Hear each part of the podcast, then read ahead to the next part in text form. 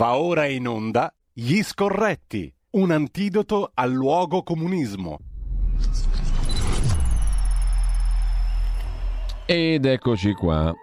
Eccoci qua come tutti i mercoledì con eh, Carlo Cambi e la rubrica Gli Scorretti che oggi torna ad occuparsi di un tema del quale parleremo tra pochissimo. Intanto io saluto Carlo Cambi che dovrebbe già essere in collegamento con noi. Buongiorno Carlo. Cardinale, buongiorno, una prece per noi poveri disgraziati, ideali ed eretici. Allora Carlo, intanto ricordo anche, lo faccio al volo per completare la rassegna stampa, che mh, su Panorama oggi in edicola c'è un tuo articolo dedicato a una questione molto delicata e scottante, vale a dire quello della maternità per altri, utero in affitto esatto. e affini. Ed è un argomento mm, molto ponderoso, delicato, politicamente rilevante, anche culturalmente rilevante, oltre che umanamente, antropologicamente direi significativo e importante. Tu te ne occupi oggi su Panorama, appunto oggi in edicola e invito i nostri amici all'ascolto a leggere attentamente questo, questo articolo. Eh, non è esattamente ciò di cui ci eravamo proposti di parlare oggi, perché noi ritorniamo su un tema del quale abbiamo continuato a parlare, eh, proprio sulla scorta di una serie di riflessioni che abbiamo fatto in questa rubrica, Carlo. E di recente ne abbiamo parlato con Francesco Borgonovo e con Carlo Freccero questa settimana in maniera anche molto stimolante, devo dire. Eh, la conversazione ha avuto un, un, grande riscontro nel pubblico, ma ci credo che ha avuto grande riscontro perché affronta il tema che torniamo ad affrontare anche oggi, sulla base di una semplice e semplicissima domanda. In che condizioni di salute si trova la nostra amata democrazia, in particolare la democrazia italiana, quella del nostro paese? E ne parleremo prendendo spunto da alcune questioni di attualità. Le elenco così alla rinfusa, sono quelle che abbiamo sotto gli occhi in questi giorni, il difficile periodo della Lega, non parlo di questioni giudiziarie e di indagini relative a Luca Morisi, ma parlo di politica, e gli scenari politici appunto da qui alle prossime elezioni la partita del Quirinale, per esempio, da cui è partito anche Giancarlo Giorgetti in un'intervista che ha fatto giustamente rumore l'altro giorno sulla stampa, le elezioni in Germania, a paragone delle quali le elezioni amministrative eh, che si avvicinano il prossimo fine settimana, domenica e lunedì, sembrano poca cosa, anche perché poca cosa sembrano in se stesse, a dire il vero, ma comunque i riflessi di queste elezioni importanti in Germania sull'Unione Europea e sull'economia e sotto a questo appunto il reale stato di salute dell'economia italiana, che si riconnette però alla nostra riflessione sulle condizioni di salute più in generale della nostra democrazia. Allora, il tema è un po' questo qui. Ci siamo già mh, soffermati su questo con grande interesse anche da parte di chi ci ascolta. Ricordo che chi ci ascolta può intervenire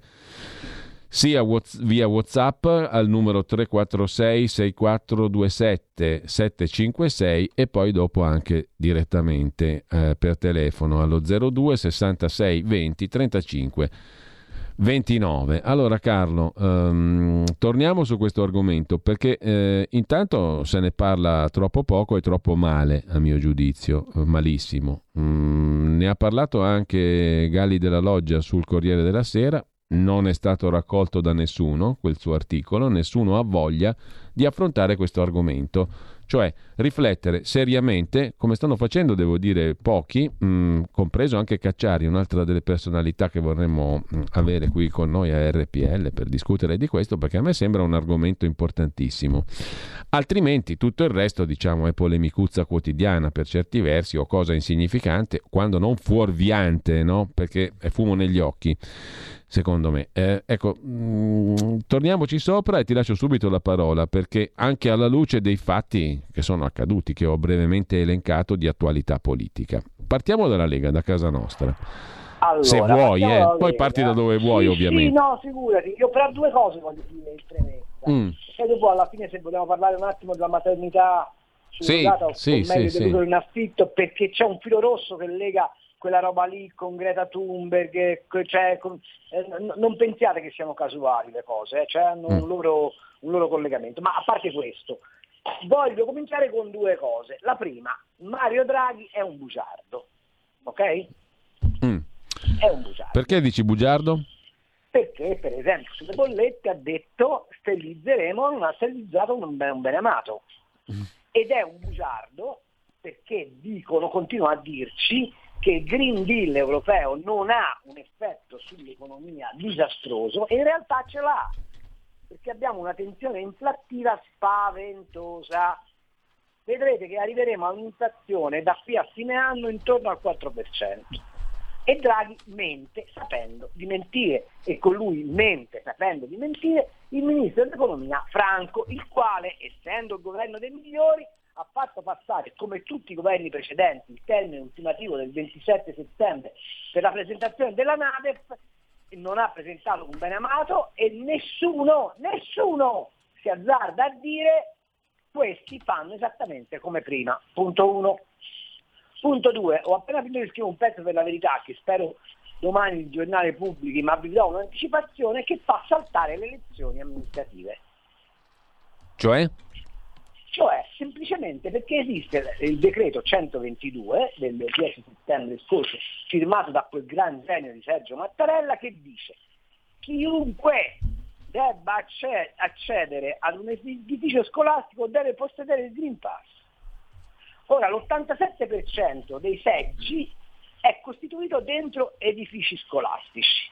Mi devono spiegare come fanno a mettere d'accordo il 122 con l'articolo 48 della Costituzione. Dice ma hanno varato un protocollo che dice che si può votare senza Green Pass. Sì, puoi votare senza Green Pass e ci mancherebbe altro, ma non puoi accedere al seggio se non a rischio di multa. Beh, in effetti, Questo... in effetti eh, non ci ha pensato nessuno, ma è così, no? Eh. Io domani lo scriverò sulla verità, spero che il giornale lo pubblichi, ma questo è un tema. Allora, tutto questo ti dà il senso che il Green Pass ormai è l'unica fonte di diritto nel nostro paese. Ma se il Green Pass è l'unica fonte di diritto nel nostro paese, se il Presidente del Consiglio si permette di mentire e nessuno fa notare che sta mentendo, vuol dire che viviamo in una democrazia apparente. Questo è lo stato dell'arte. In questo stato dell'arte si inserisce l'attacco forsennato alla Lega, la quale ci mette molto del suo nell'ingigantire l'attacco forsennato. Perché? Perché stanno ripetendo esattamente in forme diverse, ma con le stesse modalità, il protocollo Berlusconi. Ok?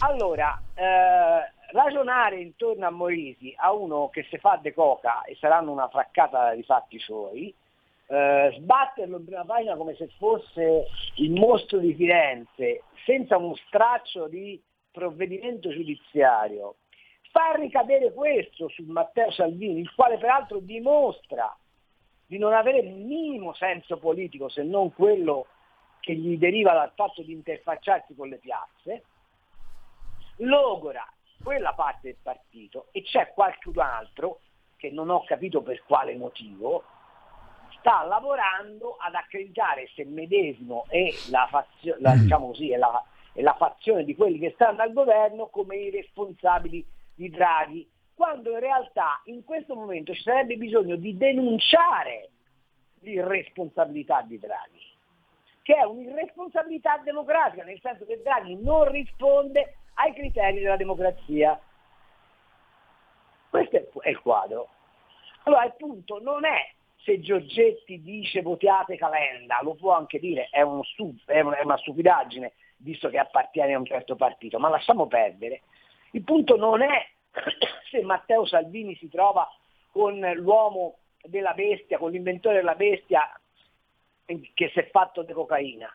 Il punto è un altro, è che la Lega ha perduto, anzi che la pressione che viene scaricata sulla Lega ha fatto perdere alla Lega la capacità di gestire in autonomia una riflessione politica e di denunciare che sta dentro un governo per evitare un ulteriore smottamento autoritario verso la democrazia apparente. Questo è il punto. Ed è l'unico punto sul quale tu puoi anche battere Fratelli d'Italia dicendo se non ci fossimo noi ci sarebbe un consenso generalizzato che narcotizza i processi democratici, esattamente quello che ha fatto Napolitano quando ha scaricato Berlusconi, esattamente sì. quello che ha fatto Mattarella quando ci ha impedito di votare. Questo è il punto. Ma secondo te Carlo siamo sulle soglie di un momento come quelli che hai appena citato? assolutamente di... sì, assolutamente sì. E tu vedrai che il combinato disposto, io non so come andrà a finire, ma io sono convinto che ci sia un combinato disposto Draghi-Mattarella per tentare o di prolungare il governo Draghi o di fare in modo che si vada ad una svolta presidenziale senza dichiararla, in modo che Draghi salendo al Quirinale sia l'unico riferimento. Tra l'altro, non so se avete sentito questo rumore di fondo che dice ah la Germania nel casino, ah la Francia con Macron nel casino, dunque Draghi deve rimanere perché sarà lui il nuovo leader dell'Europa. Scordatevelo, non è così. Anzi, le elezioni tedesche sono andate nel peggior modo possibile per l'Italia. Nel peggior modo possibile per l'Italia. Perché tu dici nel peggior modo? In che senso? Beh, è molto semplice, perché la coalizione SPD-Verdi accentuerà il tasso di pressione sull'Europa per quel che attiene lo della lo, lo, lo, smontaggio della manifattura europea con questa albagia del Green Deal che è una uh, so- solenne bugia creata ad arte solo e esclusivamente per far approfittare la, la cosiddetta finanza verde di cui la Germania è magna parte, perché l'idea che hanno in testa questi è ancora quella di, farla, di far fare alla Cina e all'est la fabbrica del mondo e loro lucrare sulla profittabilità, non rendendosi conto che l'economia cinese sta implodendo in maniera vorticosa e non per la faccenda di Evergrande, e non solo per la faccenda di Evergrande, ma contemporaneamente avremo una CDU eh, necessitata a riguadagnare consenso e l'unico modo che hai per guadagnare consenso in Germania è battere sul rigore, eh? dicendo prima la Germania. Eh? Non mm. vi dimenticate che eh, Alter- Alternative Allianz Food Deutschland ha comunque mantenuto il suo 11% dei voti. Quindi il sentimento nazionalista tedesco, e peraltro la pandemia ha riacceso tutti i nazionalismi, sarà sempre più forte e la CDU vedrete che lavorerà, se andrà in minoranza, se non riuscirà a fare il governo giamaica come si dice, ehm, lavorerà per rafforzare il patto di stabilità in Europa. D'altra parte, d'altra parte ci sono olandesi, austriaci, polacchi, eh, svedesi che hanno tutto l'interesse a ritornare al patto di stabilità. Quelle sono economie piccole, molto floride, hanno pochi abitanti, quindi hanno una scarsa pressione di welfare sui bilanci pubblici e hanno tutto l'interesse a mettere definitivamente fuori gioco l'Italia. Mm-hmm. Quindi ritenere che Draghi possa, avendo peraltro un problema Christine Lagarde non di poco momento, perché se l'inflazione va come sta andando, nello statuto della BCE c'è scritto che deve riportare l'inflazione al 2% e quello statuto non è stato cambiato.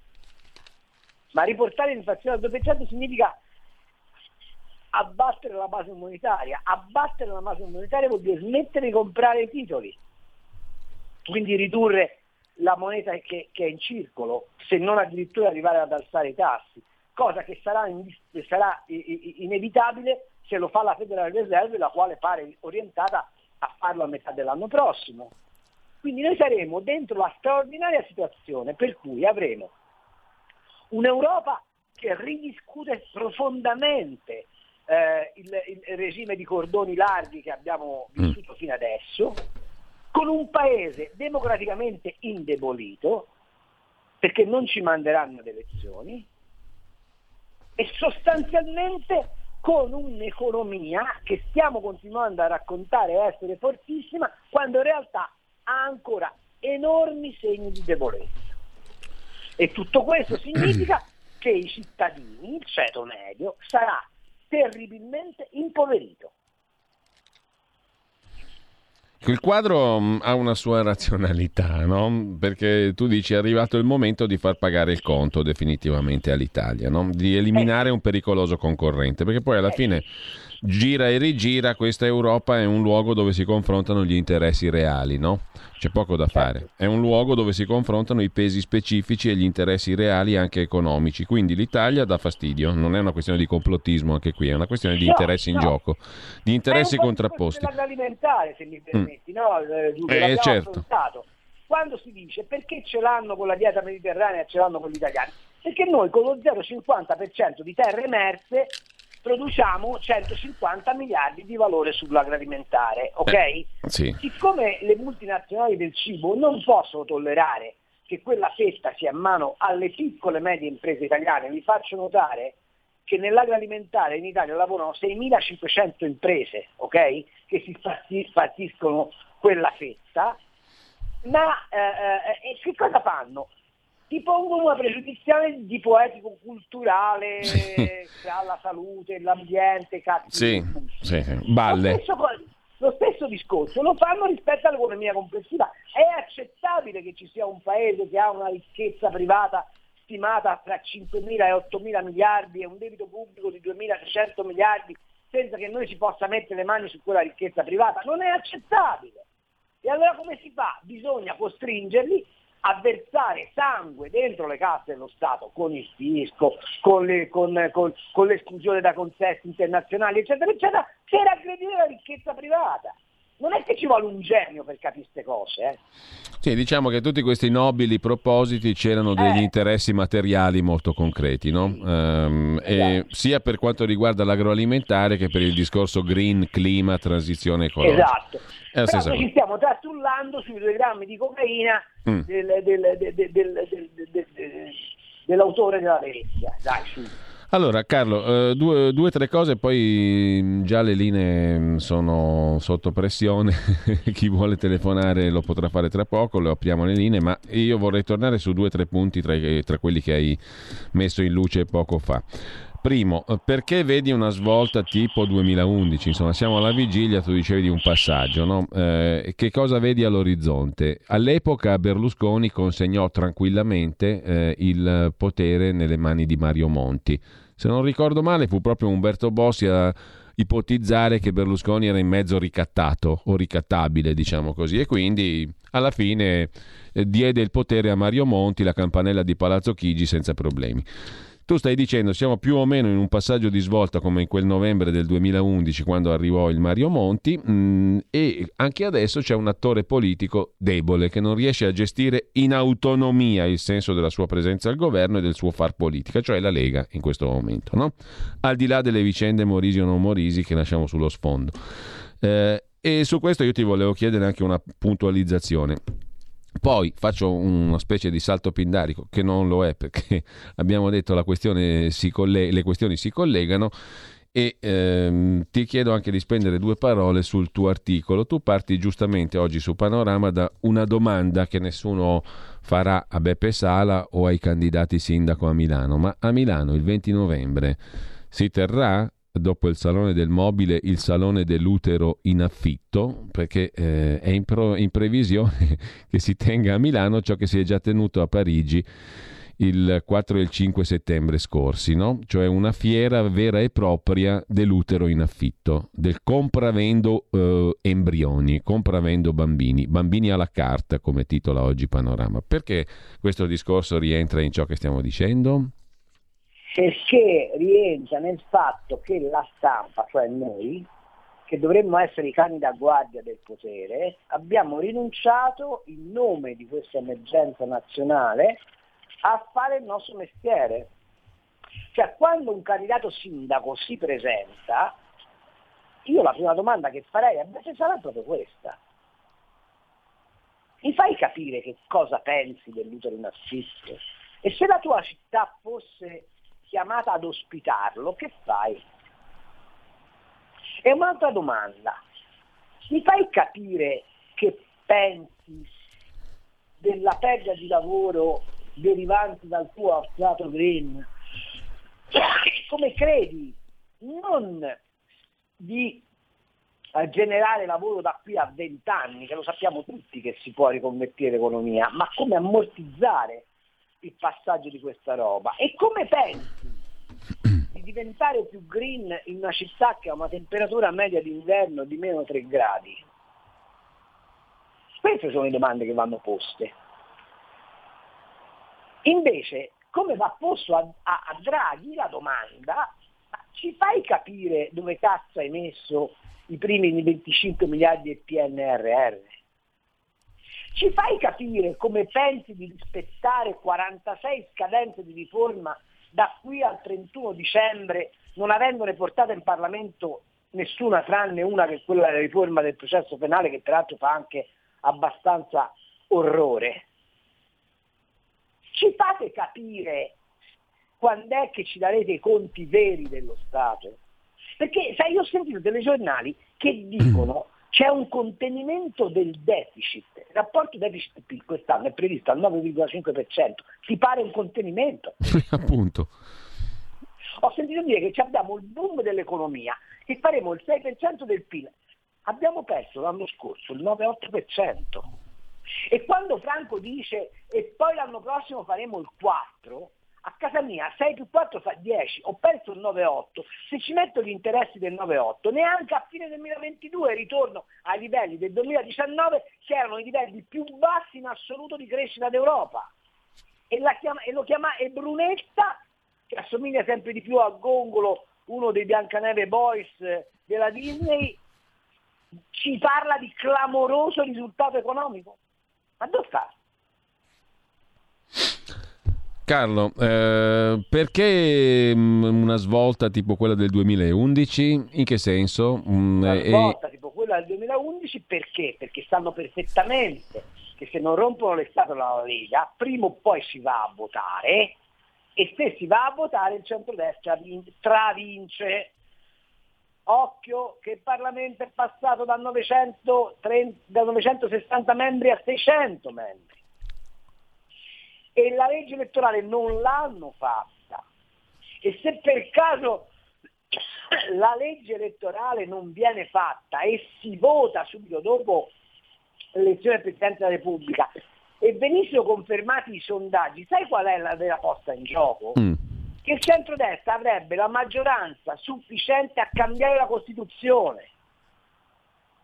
E il vero pericolo che loro intravedono è questo, e per questo fanno uno scenario tipo 2011, attaccando la Lega, cercando di disgregarla, nella speranza di rompere completamente il centro-destra e di non fargli guadagnare questa renda di posizione. E lo scenario del 2011 che cosa significa? Che tu devi cercare o di evitare di andare al voto oppure di condizionare il voto al punto tale che una parte dei competitori non possa competere. Questo è lo scenario.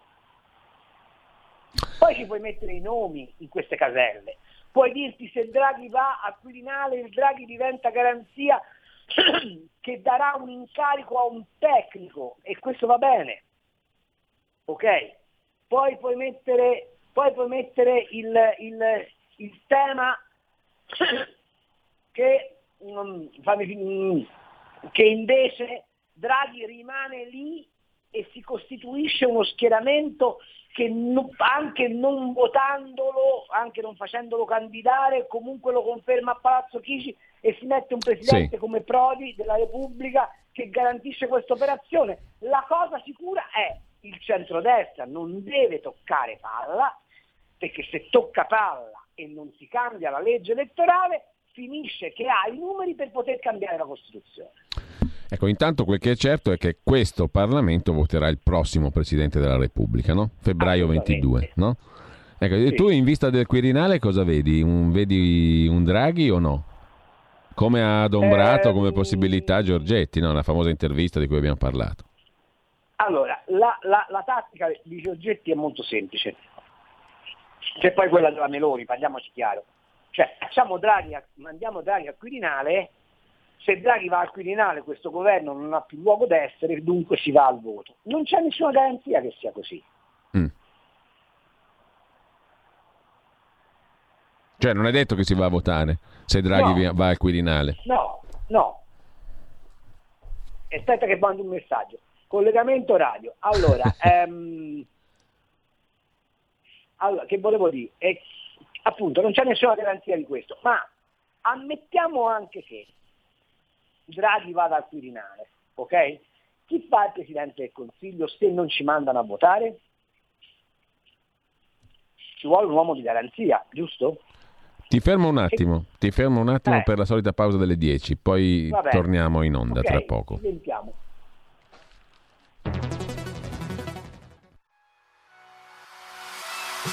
Chi sbaglia paga. Ci metto la firma. Referendum giustizia. 1. Riforma del CSM. Stop allo strapotere delle correnti. 2. Responsabilità diretta dei magistrati. Più tutele per i cittadini. Chi sbaglia paga. 3. Equa valutazione dei magistrati. I magistrati non possono essere controllati solo da altri magistrati. 4. Separazione delle carriere dei magistrati. Stop alle porte girevoli per ruoli e funzioni. 5. Limiti agli abusi della custodia cautelare. Per una giustizia giusta è un equo processo per tutti. 6. Abolizione decreto Severino. Più tutele per sindaci e amministratori. Firma anche tu ai gazebo della Lega nelle piazze e in tutti i municipi d'Italia. Trovi tutte le informazioni sul sito legaonline.it. Chi sbaglia paga. Ci metto la firma. Referendum giustizia.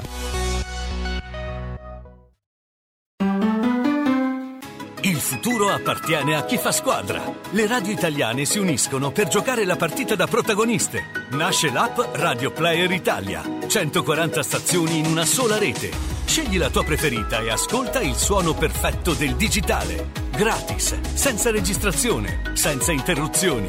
Compatibile con tutti i device. Le notizie, la compagnia, la musica scelta da chi la ama, la conosce e la vive. Scarica Radio Player Italia. Il futuro batte con la radio nel cuore. Anche RPL è disponibile su Radio Player Italia.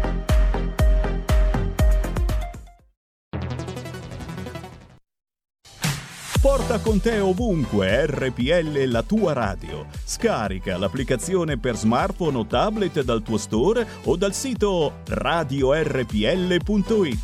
Cosa aspetti? Allora Carlo, stavamo ragionando, poi apriamo con Carlo Cambi, stavamo ragionando intorno al quadro politico, allo scenario futuro, intanto tra poco apriamo anche le linee, anzi le apriamo adesso. 02 66 20 35 29 per chi vuole intervenire, ci sono già anche dei messaggi al 346 6427 756, poi te ne do conto. Però insomma tu stavi dicendo se anche Draghi va al Quirinale non è detto che si vada a votare, eh, ci serve anzi, anzi è, è probabile che venga fuori un premier di garanzia, chi può essere il famoso premier di garanzia? Cosa salta fuori? Beh, per esempio la Cartabia. La ministra per della esempio, giustizia. La ministra della giustizia per, che, che, che, accontenterebbe eh, Mattarella, per esempio sco- un possibile sconfitto del Quirinale no? Perché vedersi così... Eh, eh, allora facciamo così.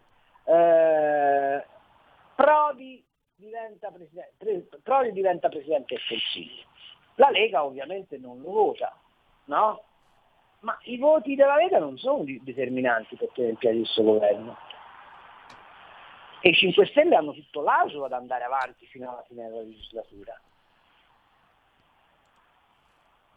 O, o per esempio, eh, perché non pigliarsi un, uno dei ministri attuali del governo eh, Draghi, che poi ho detto la Cartabia, ma potrebbe tranquillamente essere lo stesso ministro del tesoro Franco, sempre con la scusa che abbiamo un'emergenza eh, economia. La cosa che non avete capito, cioè non avete, che non abbiamo capito, e sulla quale non ci siamo soffermati, è quella riflessione meravigliosa che ha fatto cacciare Ben, cioè sul fatto che se tu per, l'emergenza la fai diventare eccezione, e quindi uno stato di eh, perenne emergenza, e dopo l'emergenza sanitaria sarà l'emergenza economica, mm-hmm. E dopo l'emergenza economica sarà un'altra emergenza, e di emergenza in emergenza tu vai avanti a democrazia apparente o sospesa. E questa emergenza si può allungare fino al 2023, anzi quasi fino al 2024. Perché metti che per una ragione o per un'altra accetti il criterio che esiste l'emergenza e dici ma come hai fatto con le amministrative, allungo il voto.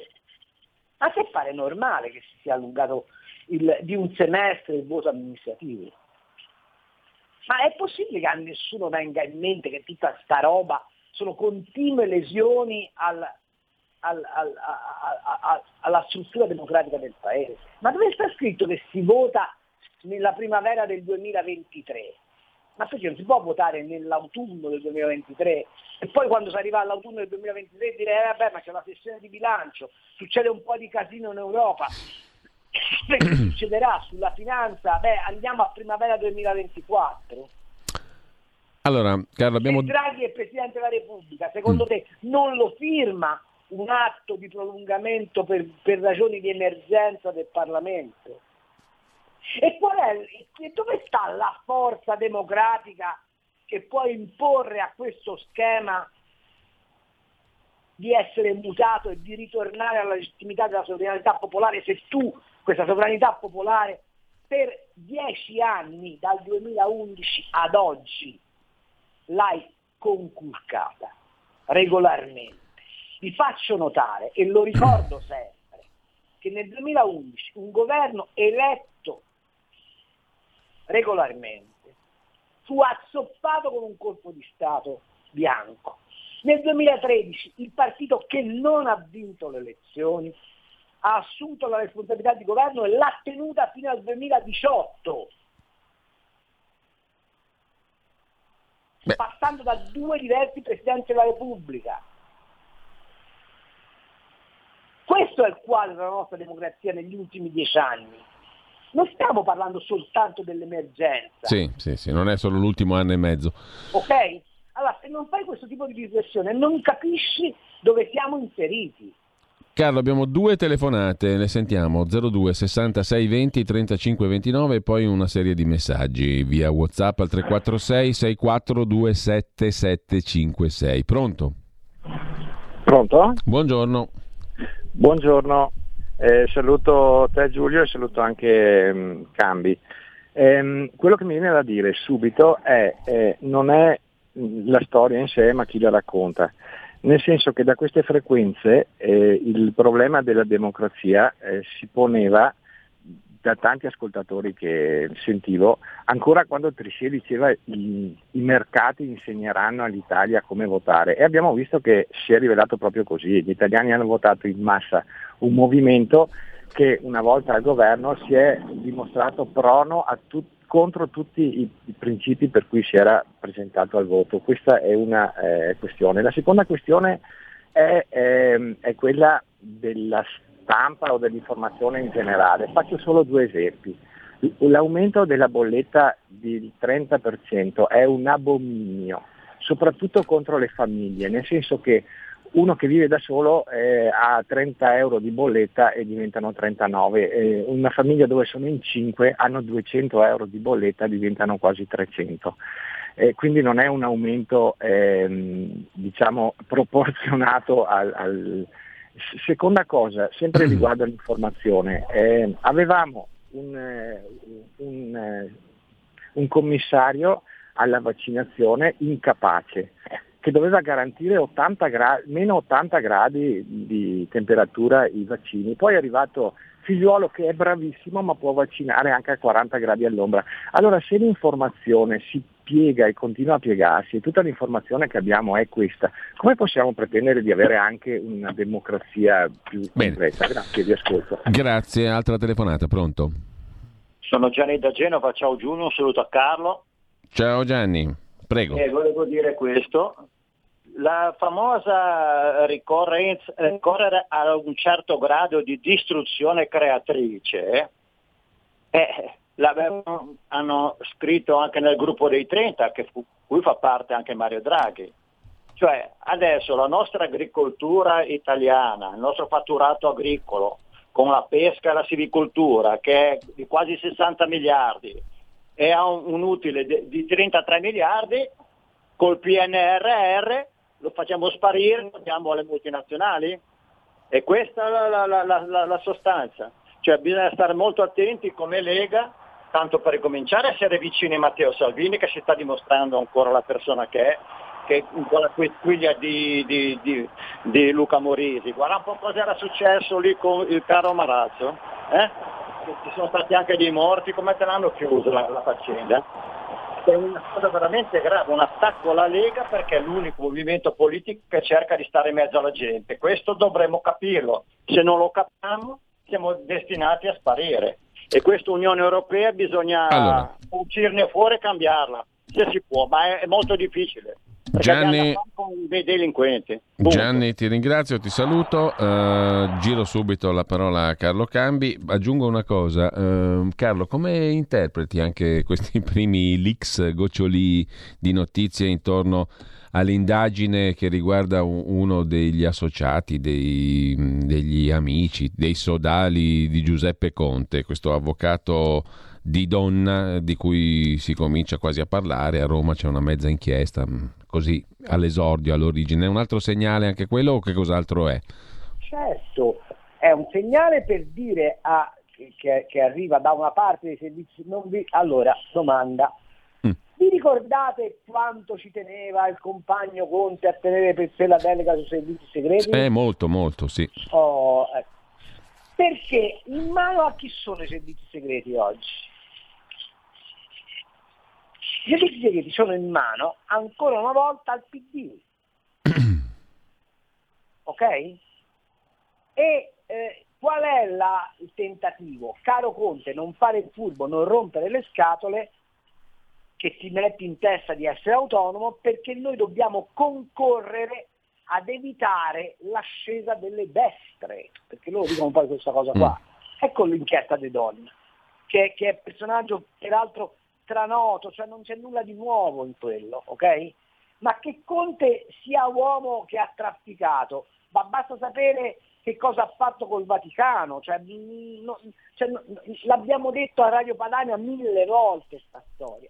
Quanto a Gianni è chiaro che c'è un attacco alla Lega perché la Lega rappresenta in qualche misura il collettore di un dissenso democratico, ma il problema è che la Lega non si è data sufficienti strutture di elaborazione politica. È passata da una Lega autor- autoritaria e autoriferita, quella di Bossi, a una Lega di piazza, quella di, Man- di Salvini, senza aver creato una classe dirigente, se non quella che amministra le regioni, capace di fare un'elaborazione politica reale. Facciamoci un ragionamento.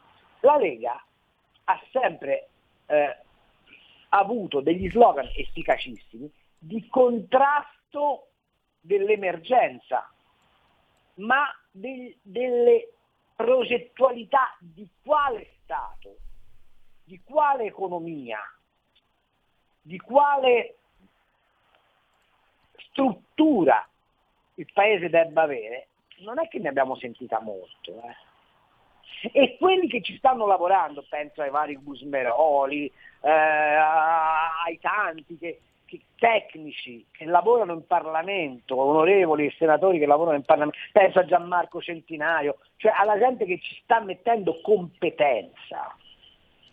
Non è che trova poi dentro il partito, penso a noi stessi, che facciamo un certo tipo di informazioni totalmente ignorati dal partito.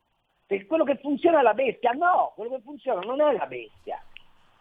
Quello che funziona è elaborare progetti politici e dare a questi progetti politici la dignità di governo. Quindi anche la Lega bisogna che faccia mia colpa. Poi certo, se tu non sei in grado di proporre l'informazione che è molto orientata, eh, perché riceve anche contributi per essere molto orientata, ti, ti sbrana. Carlo, eh, qualche messaggio. Arturo, complimenti a Giorgetti per le sue mirabili interviste alla stampa di regime in cui esalta i candidati di sinistra rispetto ai nostri, perderemo 5-0. Eh, altro messaggio, hanno fatto votare a Salvini la porcata del Green Pass e poi l'hanno fregato come sempre. Altro messaggio ancora, in occasione di elezioni, scrive un ascoltatore, molta gente torna nel comune di residenza anche in treno a prezzo scontato. Quelli senza Green Pass non potranno prendere il treno, se valica le regioni, come sappiamo, a meno che siano ammessi al voto e al treno solo i muniti del lascia passare. Ti giro ancora un messaggio via WhatsApp 346 6427 756. Hanno distrutto la Grecia, stanno distruggendo l'Italia come pianificato. Dove c'è propaganda e censura non c'è democrazia. Uno Stato che non si basa sul principio delle leggi ma sul ricatto tipo Green Pass, come vogliamo considerarlo? E poi un'altra domanda, Raul da Cesano Maderno, per Carlo Cambi. Esiste una quinta colonna all'interno della Lega? Eh, esistono associazioni più o meno oscure che lavorano per distruggere i partiti dall'interno? C'è un audio messaggio eh, completamente non sentito, lo mandiamo in onda così alla cieca, sentiamo un po'. Buongiorno, sono Giovanni da Novara. Eh, quest'estate ho letto un libricino fulminante, scritto nel, negli, anni, negli, anni, 20, si chiama Propaganda, Bernays l'autore, dove spiega praticamente, non dico tutto, ma quasi tutto. Eh, io credo che il problema dell'Italia sia lo stile di vita italiano, cioè eh, lì spiega perfettamente che l'artigiano, adesso semplifico, uno va dall'artigiano e si fa costruire quello che serve, mi serve un cancello per la casa. Eh, il capitale, l'industria, eccetera, invece crea delle necessità alle quali poi noi dopo ci assoggettiamo. Quindi il modello italiano contraddice quello che è il potere attuale e io credo che noi verremo distrutti per questo, perché abbiamo una tradizione eh, millenaria e perché abbiamo anche una tradizione culturale religiosa, che uno sia credente o meno, ma abbiamo anche quello. Eh, buongiorno, grazie. Allora, eh, buongiorno a tutti, altro messaggio, Corrado da Treviso, i giornalisti sono stati costretti a non occuparsi di altro. Uh, Andrea Torino, eh, la cosa schifosa è che noi dobbiamo pietire per avere i conti veri dello Stato, mentre lo Stato può mettere il naso in qualsiasi nostra informazione, a partire dai conti correnti. Poi c'è Elvio che si domanda, ma in tutte queste storie i sindacati dove stanno? Cosa fanno? Eh, e ancora eh, noi della Lega cadiamo nel furbo gioco, in presenza non parliamo di questo in chiarezza agli italiani, dobbiamo gestire noi i dibattiti, eh, cioè parlare di queste cose.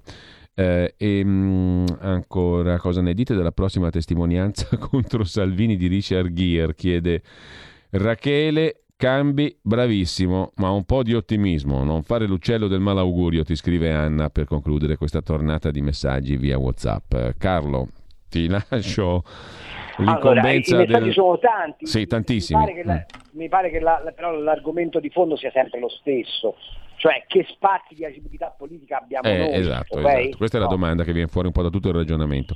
Esatto. Lo il che fare, lienin, lieninianamente, il allora, che fare. Io sono convinto che stiamo stressando Salvini quanto più possibile perché gli vogliono far fare il papete 2, ok? Cioè escitene. Escitene.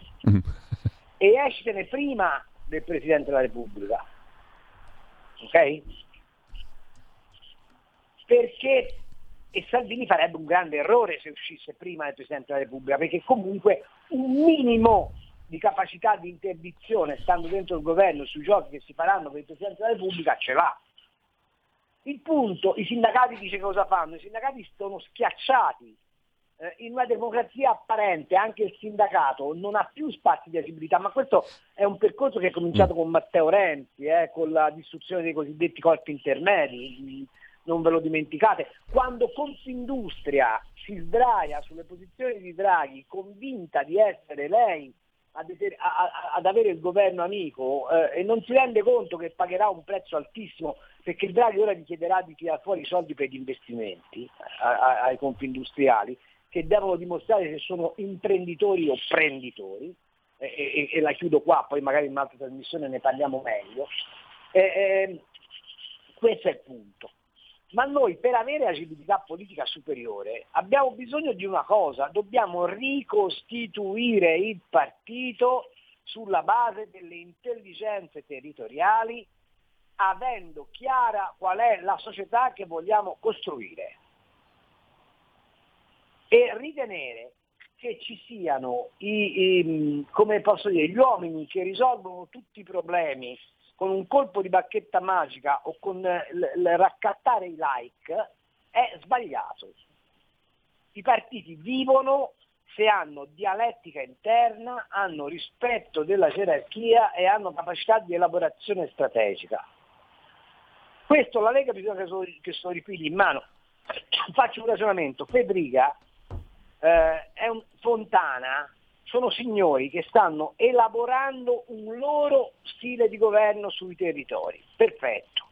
Allora dobbiamo avere uno stile di governo da proporre al Paese complessivamente e abbiamo da interloquire fortemente con l'Europa in termini non di scontro ma di condizionamento dell'Europa. Vi faccio notare un'altra cosa, c'è un'anomalia di cui nessuno si occupa che si chiama Silvio Berlusconi. Silvio Berlusconi è un signore che sta continuando a cercare di indirizzare il centrodestra su una posizione diciamo così, di liberalismo edulcorato, molto democristiano, perché dice sono l'unico interlocutore d'Europa, infatti guardate Tajani come si comporta, no? Tajani è, flirta contemporaneamente con la parte moderata del centro-sinistra e con la parte moderata della Lega. Perché? Perché l'idea di costruire il grande blocco di centro, che non è più possibile, non è ancora tramontata. Quindi la domanda è, l'eredità Berlusconi, chi la piglia? E la Lega come l'abbiamo conosciuta fino adesso è in grado di pigliare anche l'eredità Berlusconi. L'errore prospettico, sapete dove sta? È che Giorgetti ha avvertito che c'è questa necessità, ma non la sa interpretare. Matteo non se n'è proprio accorto.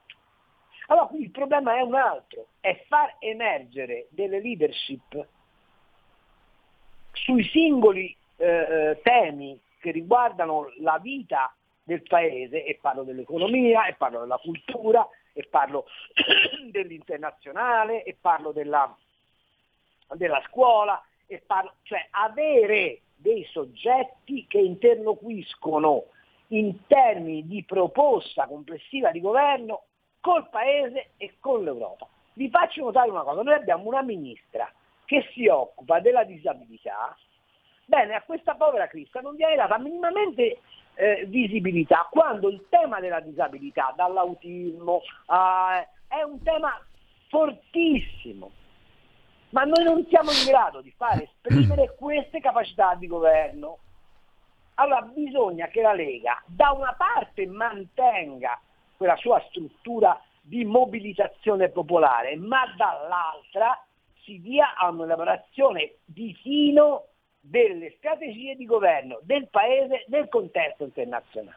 Questo è quello che bisogna fare. Allora, una, una ventata d'ottimismo. La ventata d'ottimismo è questo. Ci sono dentro la Lega gli uomini e le, don- le donne e gli uomini capaci, facciamoli emergere. Abbiamo ancora spazio per un giro di telefonate, pochi minuti, 02 66 20 35 29, due chiamate in attesa. Pronto? Che spunto in, eh, così, in libertà. Sì. Su Berlusconi, cosa si può pretendere da un signore che si era messo contro il PD e aveva il conto a Montepaschi? Due, eh, la democrazia in Italia si vede da come è gestita dai media, che dovrebbero essere il pungiglione del potere, in realtà si sono appiattiti al potere, e dalla libertà di espressione, quando una libera cittadina, sebbene facente parte delle forze dell'ordine ma in borghese, domenica ha osato mettersi contro il Green Pass.